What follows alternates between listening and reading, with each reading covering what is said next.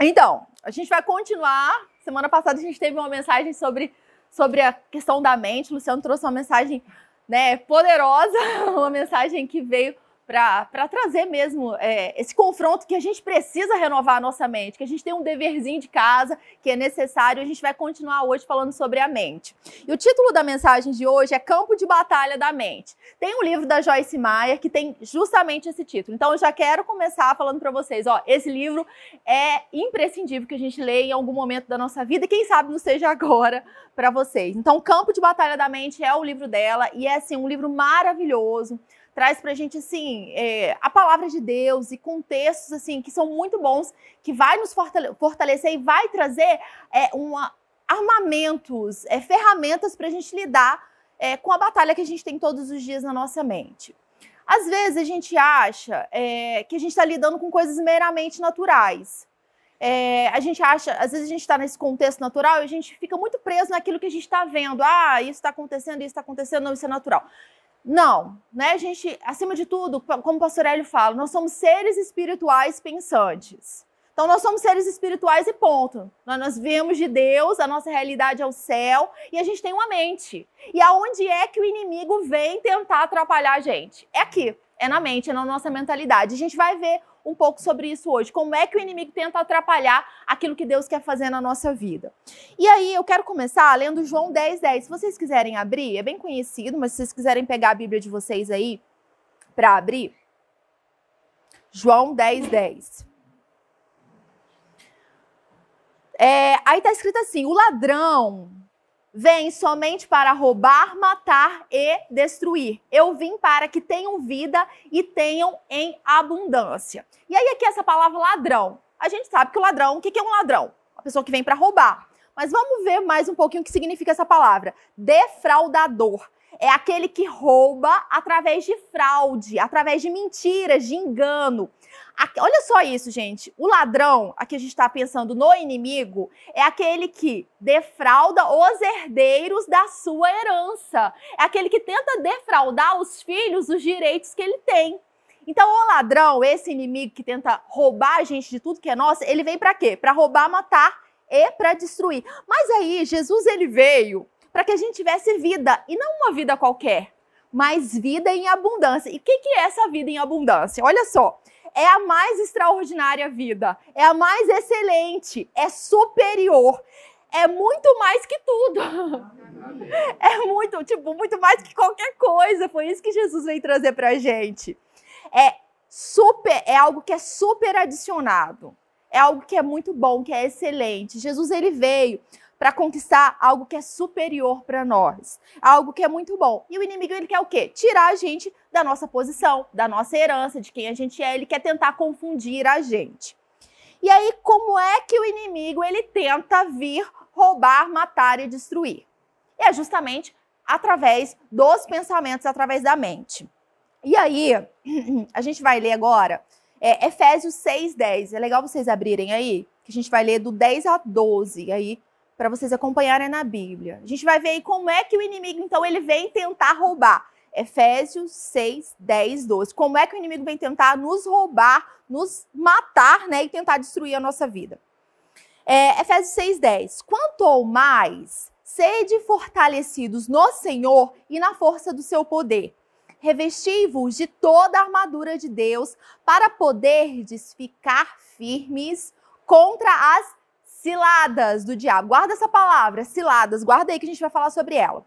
Porque a nossa luta não é contra o sangue e carne, e sim contra os principados e potestades, contra os dominadores desse mundo tenebroso, contra as forças espirituais do mal nas regiões celestes. Então, aqui está falando que a gente precisa se fortalecer no Senhor, que a gente precisa estar sempre nele né, revestir de toda a armadura dele, porque o inimigo ele vem com ciladas. E lembrando que a nossa luta não é contra pessoas. Por exemplo, tem alguém que está tentando te fazer mal, está tentando confundir. A sua luta não é contra essa pessoa, não é contra alguém que está falando mal. A, a, nossa luta é contra o mundo espiritual. Então é o inimigo que está influenciando essa pessoa. Então a gente não vai brigar com pessoas. A nossa luta é contra o inimigo. E a luta contra o inimigo é declarando a palavra, né?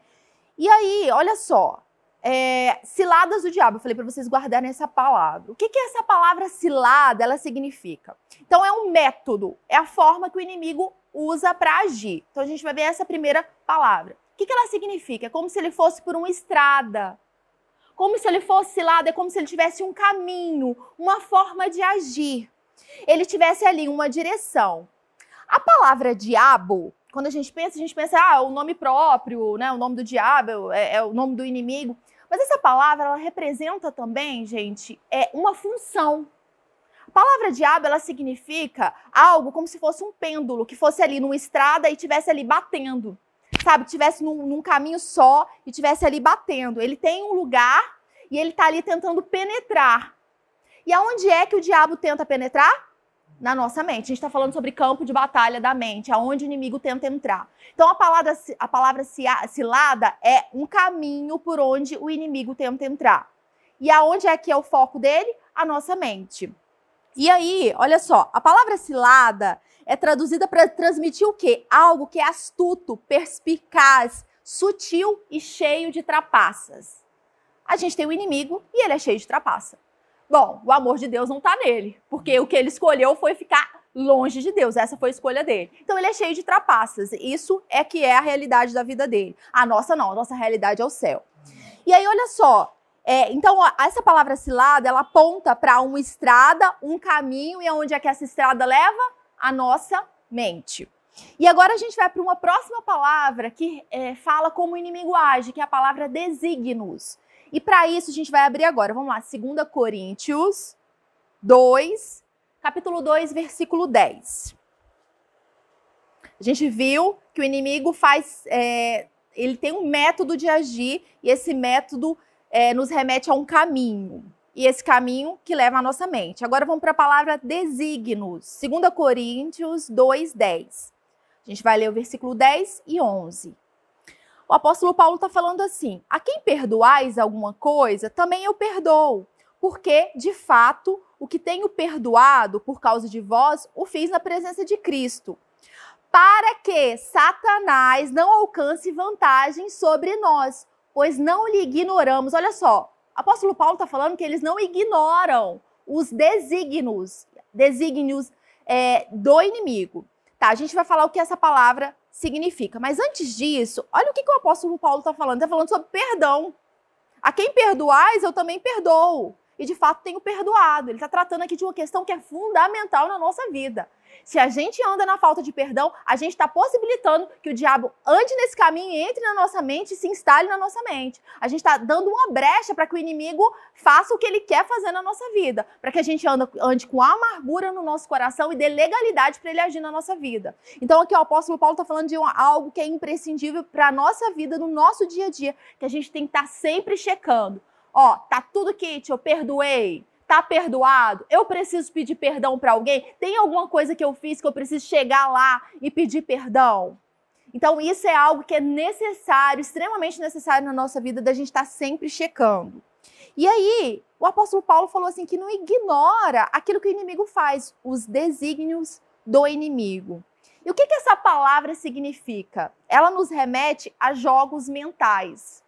É algo que o inimigo tenta fazer na nossa mente. É como se ele chegasse e tentasse confundir, enganar, trazer uma série de pensamentos que não estão em linha com a palavra. É, o ladrão, ele veio para roubar, matar e destruir. O ladrão quer tirar a nossa herança, o nosso direito. E esses jogos mentais são justamente jogos mentais para tentar nos confundir quanto aquilo que Cristo conquistou para a gente na cruz, quanto aquilo que é direito nosso. Por exemplo, ah, comecei a sentir um sintoma. e não. Aí o inimigo vem com pensamentos: olha, isso aí, seu pai, sua mãe já teve isso, alguém da sua família teve isso, deu ruim para você, hein? Você é o próximo da fila, você não vai conseguir suportar, isso está apontando para alguma coisa. Então ele vem com os pensamentos. E às vezes a gente acha que é algo nosso, sabe? Muitas vezes a gente acha, ah, né, tá normal. Eu... A gente tem que estar atento, porque ele vem para tentar nos confundir com jogos mentais. Essa palavra desígnios, ela traz uma ideia de engano. Então ele vem tentar nos enganar. É como se fosse uma é tipo filme, filme de terror, é, filme trama malévola, sabe? Esses filmes da, da Disney, quando a gente pensa lá que tem a pessoa que é má. Então o inimigo ele vem traçar, essa palavra fala isso. É uma trama malévola do inimigo para encher a nossa mente de confusão. Ele quer tentar nos confundir, ele quer tentar tirar a gente do propósito da nossa vida. E aí o que que o diabo ele gosta de fazer? Ele gosta de pegar a nossa mente e fazer o parque de diversões dele. É isso que ele quer fazer. Só que aqui não. Na nossa mente, não. Ele não vai fazer bagunça na nossa vida.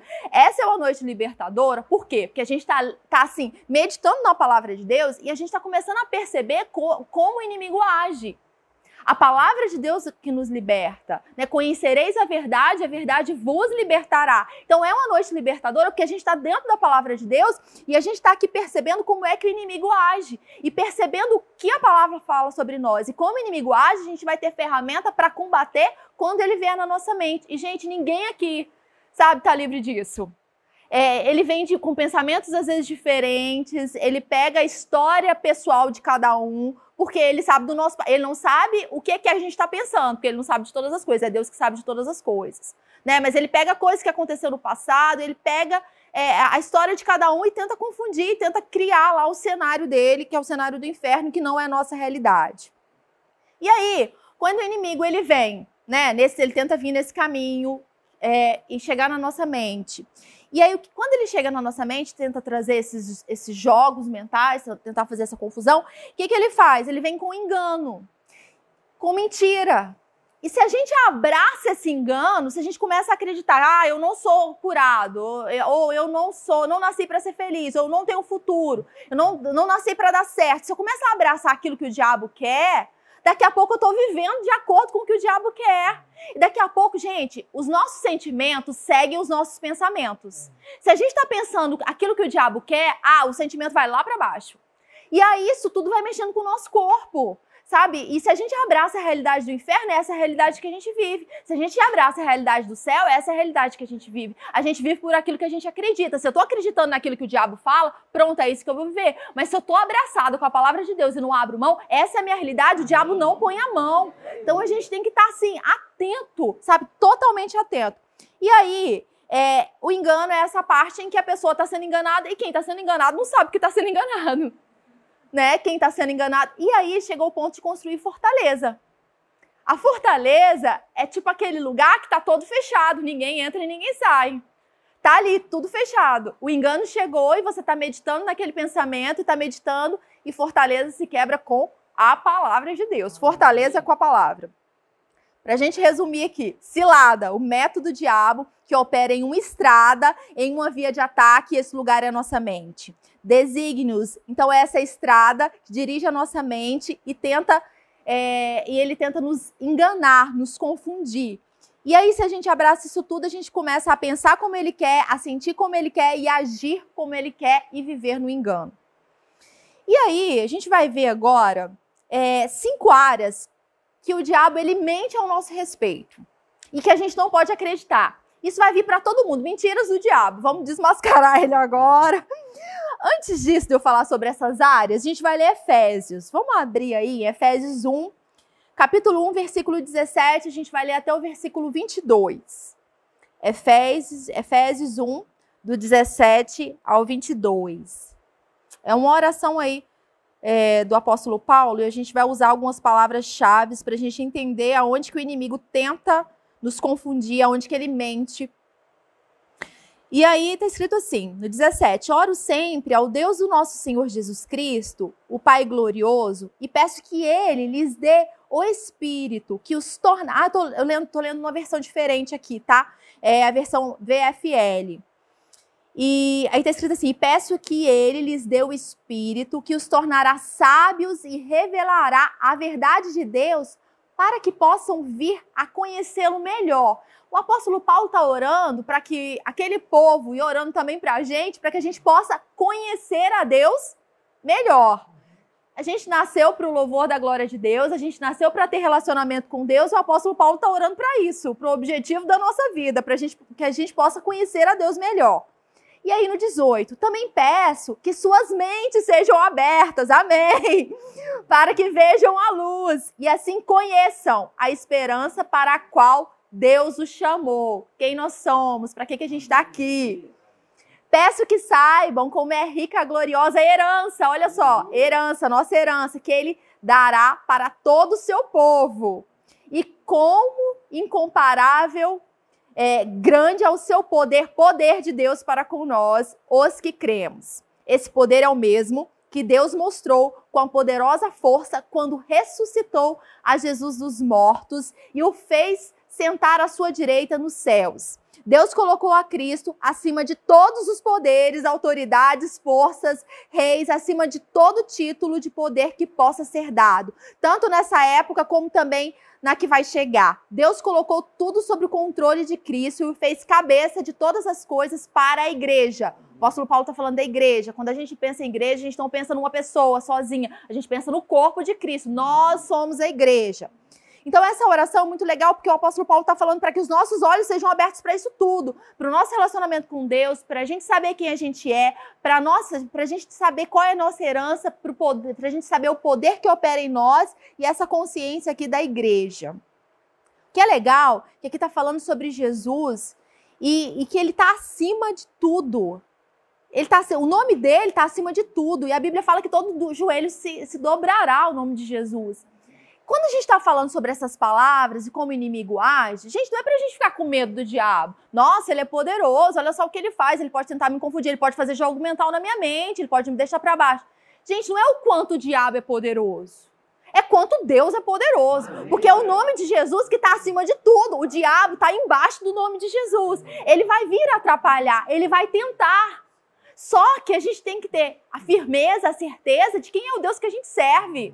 Ele é o Deus que criou todas as coisas. Ele liberou a palavra e pronto, aconteceu. Ele disse: haja luz e houve luz.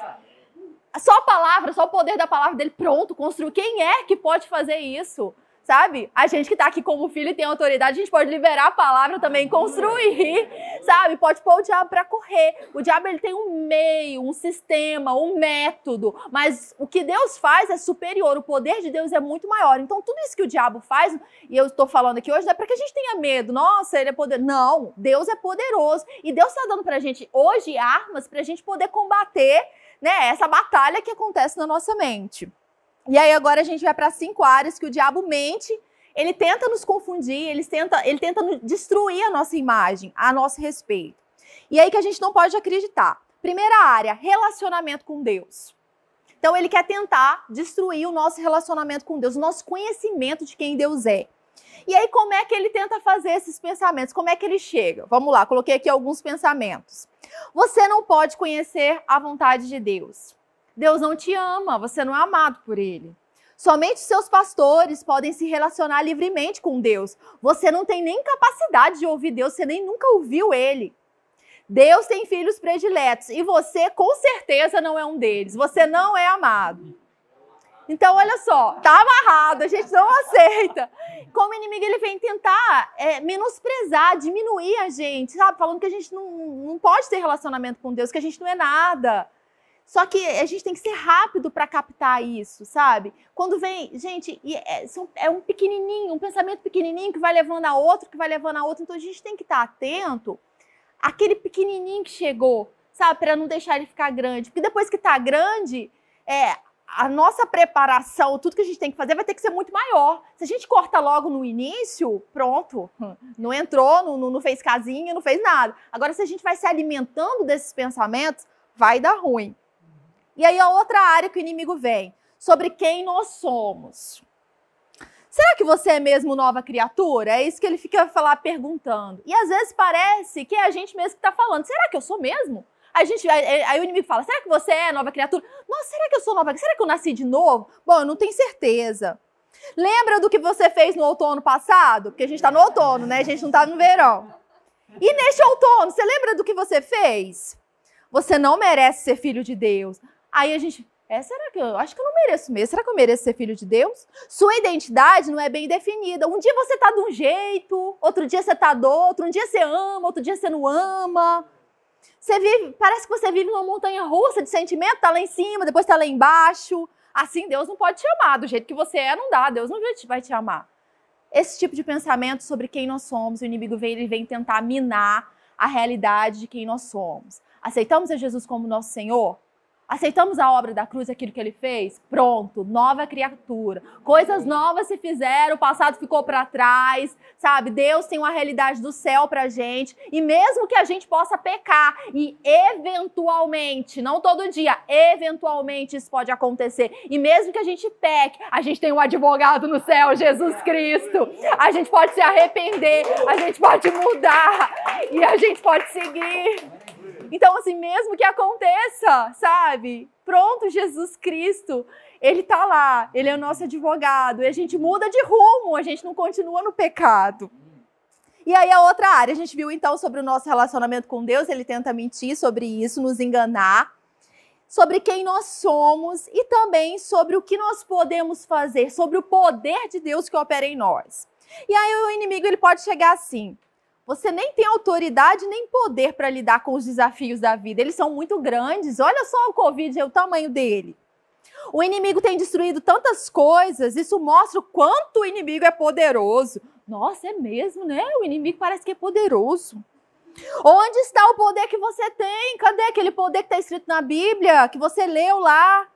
Esse desafio que você está enfrentando é para sua derrota, vai te destruir mesmo. No final é só tristeza.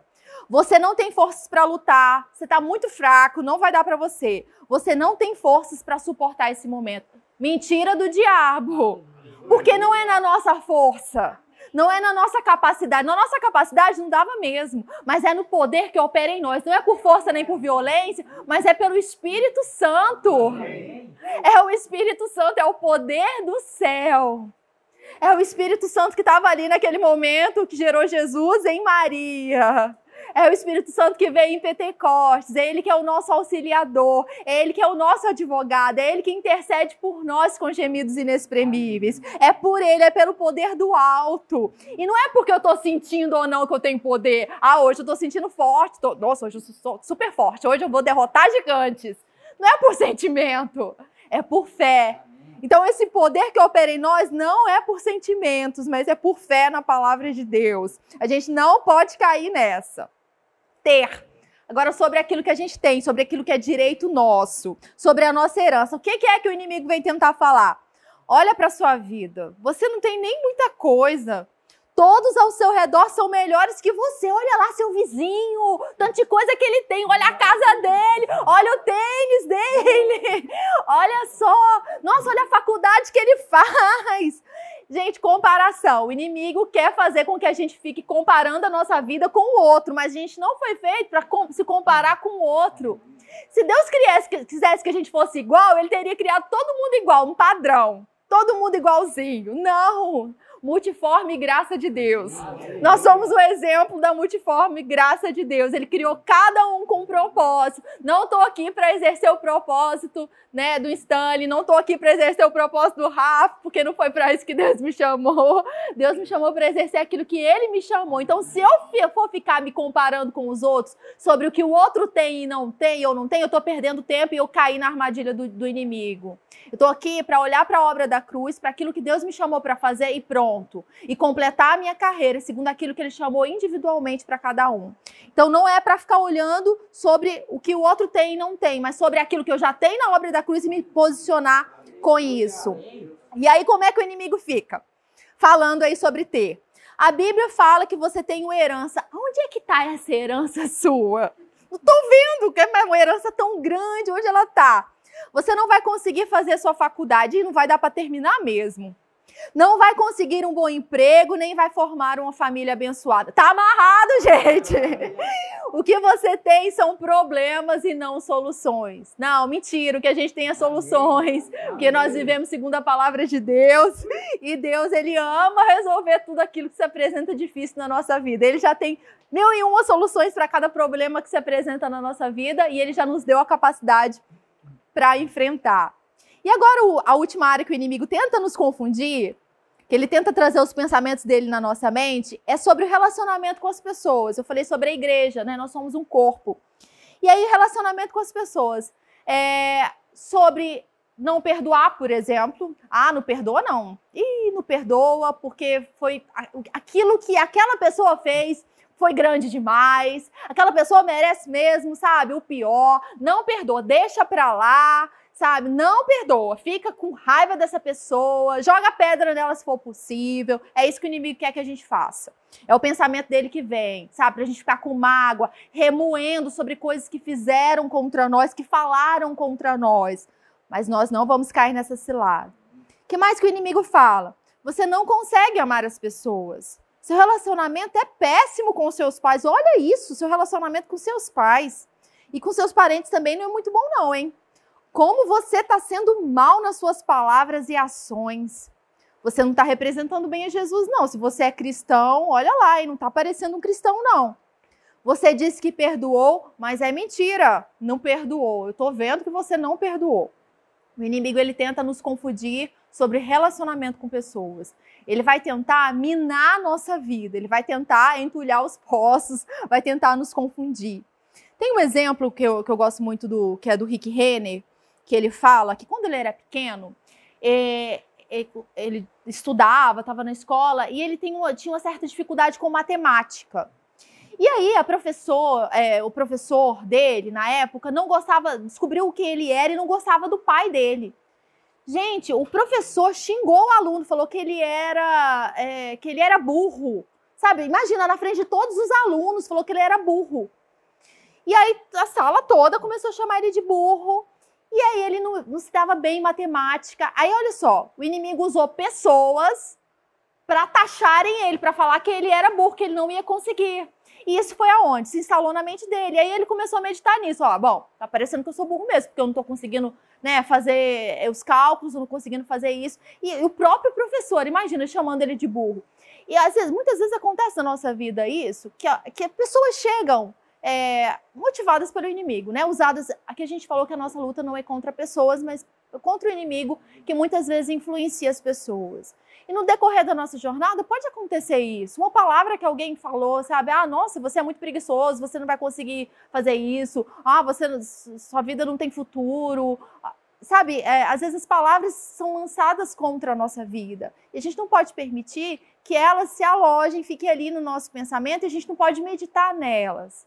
Nós fomos chamados para meditar onde? Na palavra de Deus, naquilo que medita nesse livro da lei de dia e de noite. Aí pronto, vai dar tudo certo. Né? Então vai ser tudo bem sucedido. Se a gente for ficar meditando nas palavras que são contrárias à palavra de Deus, vai dar ruim para gente. Então a gente precisa sempre, sabe, estar tá conectado com a palavra.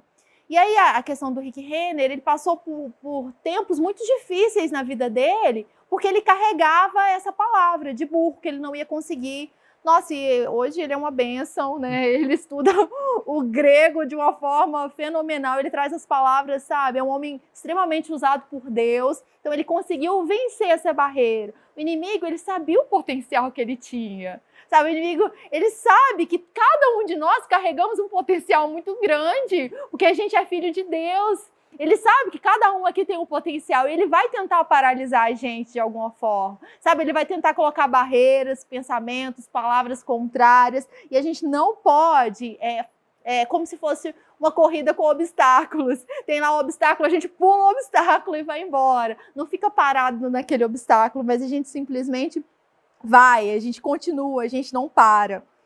Então, olha só, a gente não pode dar crédito para essas mentiras nessas áreas que o inimigo ele tenta é, nos confundir, porque senão a gente vai começar a pensar como ele quer, é, sentir como ele quer e vai começar a agir como ele quer e tomar posse daquilo que ele quer trazer na nossa vida. E a gente tem que ter sempre esse controle. Essa batalha na nossa mente, é, campo de batalha na mente, essa batalha, gente, é algo que a gente tem que estar sempre preparado. É como se a gente pensasse que a gente está numa guerra. E nessa guerra não dá para baixar a guarda, sabe? Não dá para lara, lara, fazer de conta que nada está acontecendo, andar de qualquer jeito. Porque à medida que a gente perde a consciência é, de que a gente está numa batalha, a gente pode ser confundido, a gente pode receber uma seta do inimigo, os dardos inflamados do maligno que vem, então a gente tem que estar, tá, sabe, atento. Isso dá trabalho.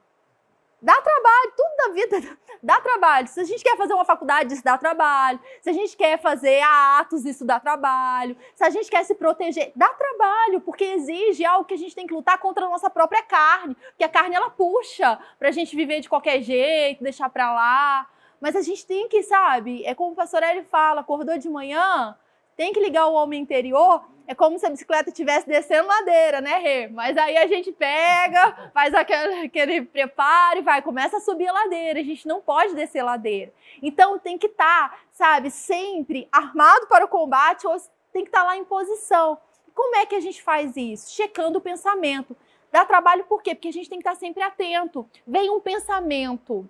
Sabe, é, eu estava ouvindo a pregação do pastor Carlinhos, que é, que é o pastor lá é, da Wake, da Tijuca, e ele estava falando assim, que os pensamentos eles vêm e às vezes é assim, poxa, ninguém curtiu meu post hoje. Puxa, postei lá, mó legal, post. Demorei um tempão para pensar, para fazer. Coloquei lá no Canva, coloquei não sei aonde. Fiz legal. Ninguém postou, ninguém compartilhou. Nossa, nem sou amado, nem meu amigo foi lá, deu um like.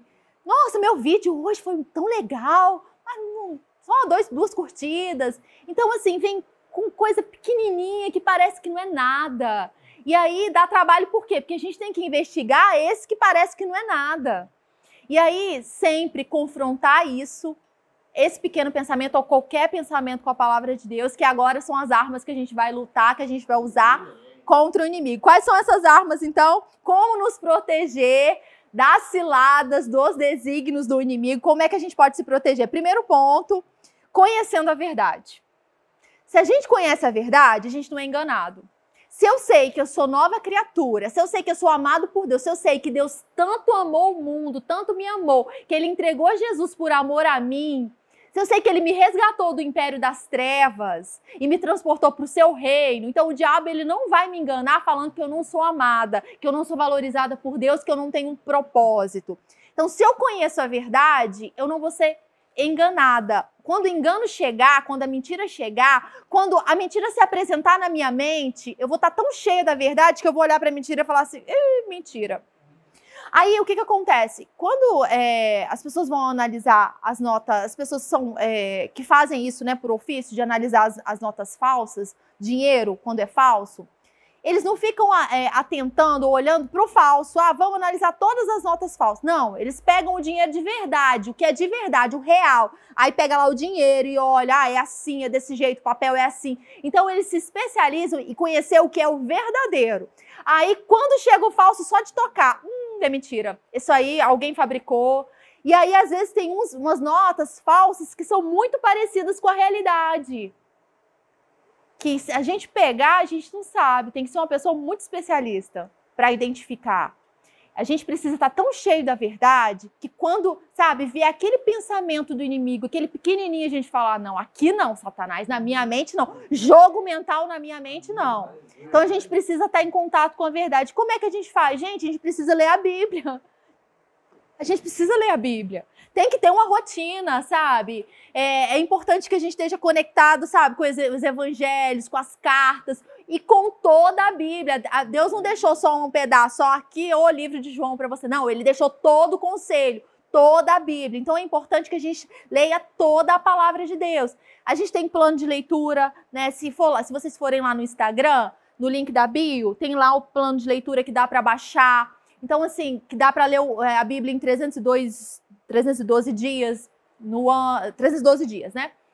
E é importante, ah, de repente o Espírito Santo vai te dirigir, olha, esse mês é o mês de você ler Efésios. Pega lá Efésios, começa a meditar, vai ler Colossenses, sabe? Pede o Espírito Santo para guiar. O que é importante para esse tempo? Às vezes tem algo específico para você nesse tempo que você precisa ler, sabe? E, e o Espírito Santo que nos guia a isso é importante que a gente medite na palavra de dia e de noite. É importante pegar ela e ler. E também, gente, às vezes durante o dia, sabe? Eu li hoje de manhã, por exemplo, leu, o Senhor é meu pastor e nada me faltará. Bom, aí você tá lá no decorrer do seu dia, sei lá, tá fazendo alguma coisa, tá almoçando, fazendo alguma coisa. Bom, o Senhor é meu pastor e nada me faltará. Começa a meditar nisso. Nada me faltará significa que nada me faltará peraí, mas se isso aqui está faltando, tá, tá errado, não está de acordo com a palavra. Então eu tomo posse agora disso aqui que está faltando, chegando, porque a Bíblia diz que o Senhor é meu pastor e nada me faltará, então não pode faltar. E para mim tem que ter abundância, porque de mim tem que transbordar. Porque tem que ter abundância na minha vida, porque tem que chegar para outras pessoas. Então, assim, sabe, é, a gente tem que aprender a pensar a palavra e não pensar aquilo que o inimigo quer que a gente pense. Dá trabalho? Dá trabalho. E outra coisa, gente, é hábito. Se a gente não tem o hábito de fazer, vai ser muito mais difícil criar o hábito. Mas a gente tem que estar ali, na batida, não desistir. A gente precisa, sabe, continuar, mesmo que que seja difícil, sabe? É esmurrar a carne, falar carne. Hoje eu vou meditar na palavra de Deus e ninguém me tira disso, porque eu não quero ser enganada pelo inferno, enganado pelo inferno. Então, para que a gente possa se proteger, o primeiro ponto aí que é fundamental é conhecer a verdade, meditar, mergulhar na verdade, fazer da verdade, gente, a nossa própria vida. É com a gente meditar tanto na verdade que quando alguém olhar para a gente, puder, puder ler a própria verdade na gente. Amém. Sabe? É como se assim, nossa, o amor de Deus, eu tô lendo o próprio amor de Deus. A gente tá tão cheio da palavra que a pessoa olha e fala: caraca, tá brilhando. Como Moisés, ele descia, ele estava em contato com Deus, ele descia brilhando. Ele descia diferente. Então a gente tem que meditar tanto ao ponto de ficar diferente. E não é todos os dias que a gente vai estar alegre porque a gente vai ler a palavra. Não é todos os dias que a gente vai estar, ó, oh, na maior disposição mas a gente escolhe, é uma escolha, da gente entender que a palavra de Deus é a nossa própria vida, foi o que ele deixou pra gente aqui. De toda a armadura de Deus, vocês podem depois pegar lá Efésios, de toda a armadura de Deus, a única parte da armadura que é física é o cinto da verdade. Que é a Logos, que é a palavra de Deus. A única que é física aqui, ó, que a gente pode ver é o cinto da verdade. E o cinto, ele liga todas as outras coisas. O cinto liga toda a armadura. E é no cinto, inclusive, que se coloca a espada. A espada do Espírito, que é a palavra de Deus. Então, gente, a palavra logos, que é a palavra escrita, que é a Bíblia que está aqui no celular, que é a Bíblia de, Bíblia de papel, essa tem que estar tá na nossa vida. É extremamente importante. É o que Deus deixou para gente, né, nesse aspecto da gente poder ver e meditar. E a palavra é viva e eficaz mais cortante que a espada de dois gumes. A, a palavra é fundamental na nossa vida. Segundo ponto, então, para é, que a gente possa nos proteger, para que a gente possa se proteger, confrontar a mentira com a verdade. Chegou a mentira? Chegou a nota falsa?